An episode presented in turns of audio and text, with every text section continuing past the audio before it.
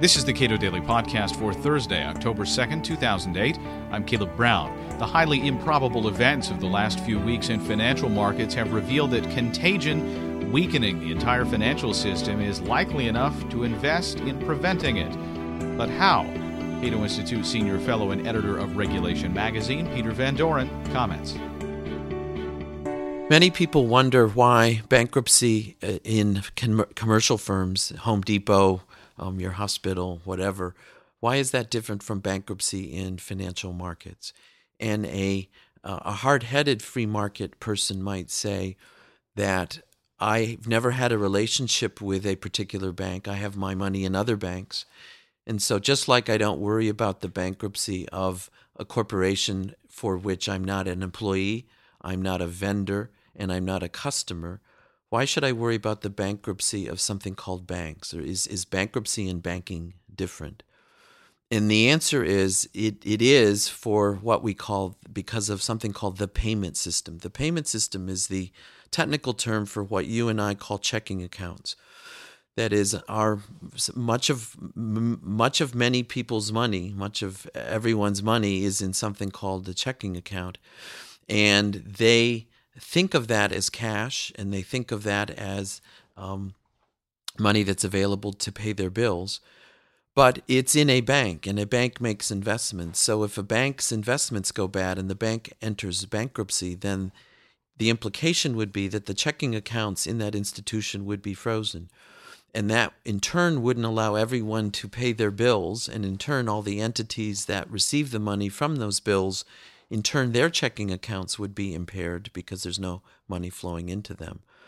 So the word contagion has a real meaning in this in this particular sense, which is the the linking of the payment system to something called banking, um, and then allowing bankruptcy to occur in that system would in fact lead to contagion.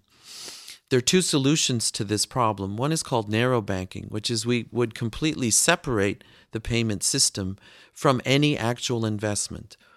So all money in something called checking accounts would be backed by cash in the vault or investment in treasury bills, which are the equivalent of cash in the modern economy. And all other um, financial matters would be conscious decisions of consumers to invest in something. And so, in other words, the modern bank that we now have uh, wouldn't exist in a narrow banking system. Instead, there would be the payment system, and then there would be all other investment, and all other investment would be at risk. Everyone would understand that. And there would be no um, bailouts for those investments because the payment system was not at risk, and the possibility of contagion that I described earlier would not be possible. What we have chosen to do is not have that system. Instead, we have a government insured commercial banking system in which checking accounts are guaranteed up to $100,000. And in turn, that leads to all consumers not thinking about the link between their checking accounts and the investments that banks make. Instead, we have delegated that responsibility to the government, in particular the FDIC. And the FDIC has bank examiners, and their job is to figure out when the net worth of a bank is at zero and then they shut the bank down and but the payment system is is not affected by that and they turn over the bank um, to new owners the so going for uh, so let me go on to, to say what what does this have to do with the recent bailouts of AIG and Bear Stearns, but the non-bailout of Lehman Brothers. That is, what is there an explanation of why the government dealt with one different from the other two?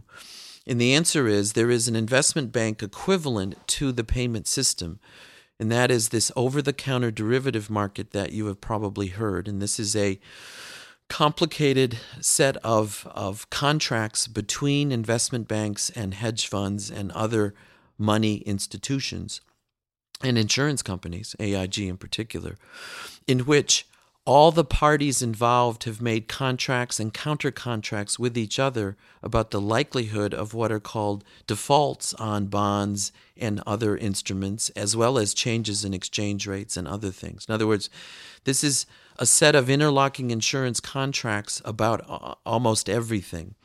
And they're held on the books of these uh, investment and commercial banks. And um, as well as insurance companies. And it's the interrelatedness of these things that that implies that bankruptcy for one of the one of the players in this market would lead to uncertainty about the, the value of all these contracts and would be an equivalent breakdown to the payment system breakdown that I uh, described earlier. So going forward, we need uh, institutional reform which would insulate the the over the counter derivative market, which I'm not opposed to. I mean, it's a very wonderful market. It's actually been. Uh, it, it, we shouldn't get into a populist mode and say that these kinds of insurance instruments were bad ideas. No, they were very good ideas. The problem is is that the bankruptcy of the holding company or the the entity that also has investment in other things, in turn, makes the over the counter market uncertain, which is a problem. So we need institutions to insulate the over-the-counter derivative market from the um, um, the uh, larger holding companies that um, that that held these uh, companies in their portfolio. The answer is something called the clearinghouse, which is what the New York Stock Exchange has, which all, which all organized future exchanges have most people don't realize that the buyer and seller of futures and the buyer and seller of stocks every day on our exchanges do, act, do, do not actually contractually deal with each other. The seller of a stock sells it to a clearinghouse, and the buyer of a stock buys it from the clearinghouse. The clearinghouse has its own capital stock, and the bankruptcy of the buyer or the seller of stock or the buyer or seller of a futures contract does not affect the clearinghouse, and thus contagion is not possible in the way that it is in this over the counter derivative market, in which all the businesses themselves were liable, not and they didn't actually buy and sell from something called a clearinghouse. So, in this instance, uh, what you're describing, the sort of George Bailey scenario in It's a Wonderful Life becomes impossible it's not impossible. It's much less likely. Um, nothing's ever impossible in finance, as we're learning uh, this week. But a clearinghouse has its own capital stock.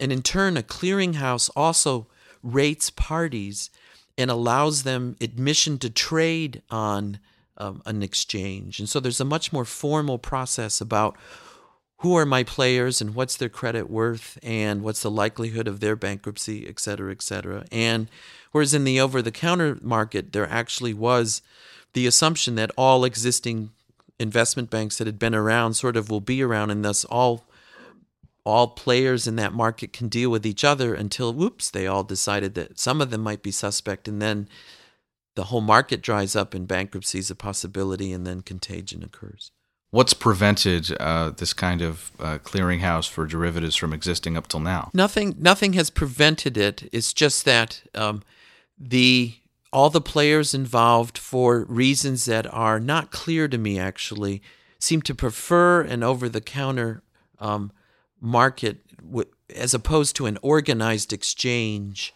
um, for example, bonds bonds are not traded on exchanges, so we don't have an organized bond exchange.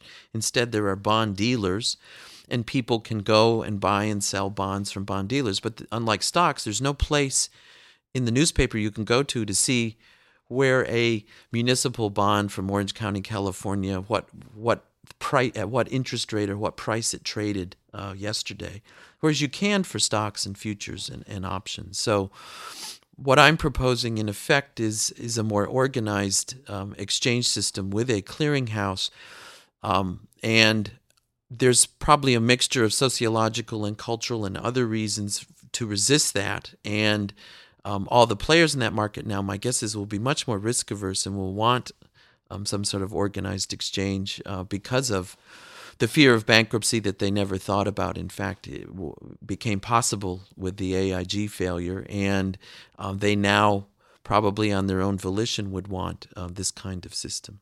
Bear Stearns uh, bondholders were essentially protected. Lehman Brothers bondholders were uh, not. not. protected, and uh, was there seemed to be a lack of information at the time of the Bear Stearns bailout that in some sense had been corrected by the time Lehman Brothers came along. Well, as best I can tell, and again, in in in in my view, I still don't know the answer to this question, but I'm saying either Lehman Brothers was less involved in the over the counter derivative market, or regulators made the judgment that all the parties involved with Lehman Brothers had known for a while that it was in trouble and therefore had time to withdraw their over the counter business with Lehman Brothers.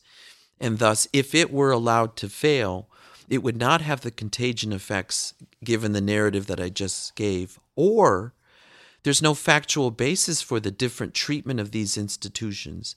And that's even more interesting if it's if it's possible because that suggests the underlying narrative I've given about the risk of over the counter derivative contagion is itself false.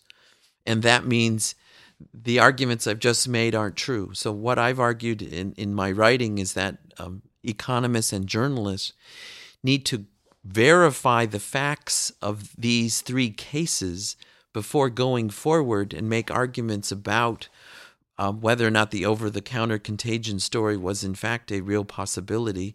Because if it is a real possibility, then Lehman Brothers facts have to be different from AIG facts and Bear Stearns facts because these three cases were treated differently. And when Lehman Brothers was allowed to fail, none of the contagion uh, arguments seem to affect uh, the market in the way that the story would suggest. So the facts of Lehman Brothers have to be different, in my view, or the underlying story itself isn't true. One of those two things. And sadly, in the intervening events, because other things have happened since since this happened, and and and the two remaining investment banks have have become commercial banks, to get some, in effect, government regulation and protection from from perceived contagion. The um, I'm, I'm fear that the ad, the necessary academic investigation as well as journalistic interest in this question has um, waned, and I'm hoping that we figure out the facts of these three cases because we need to get our story straight going forward to inform the kinds of regulatory instruments that we uh, that that are proposed for the finance sector going forward. And we know there are going to be a lot of them, and, and we at Cato need to get our story straight so that we understand when to resist stories of contagion that are unwarranted, but to accept those that are real and possible, and then promote the design of the clearinghouse type system that I proposed um, as a remedy. Peter Van Doren is editor of Regulation Magazine and is a senior fellow at the Cato Institute. You can read his recent op ed on containing contagion with clearinghouses at cato.org.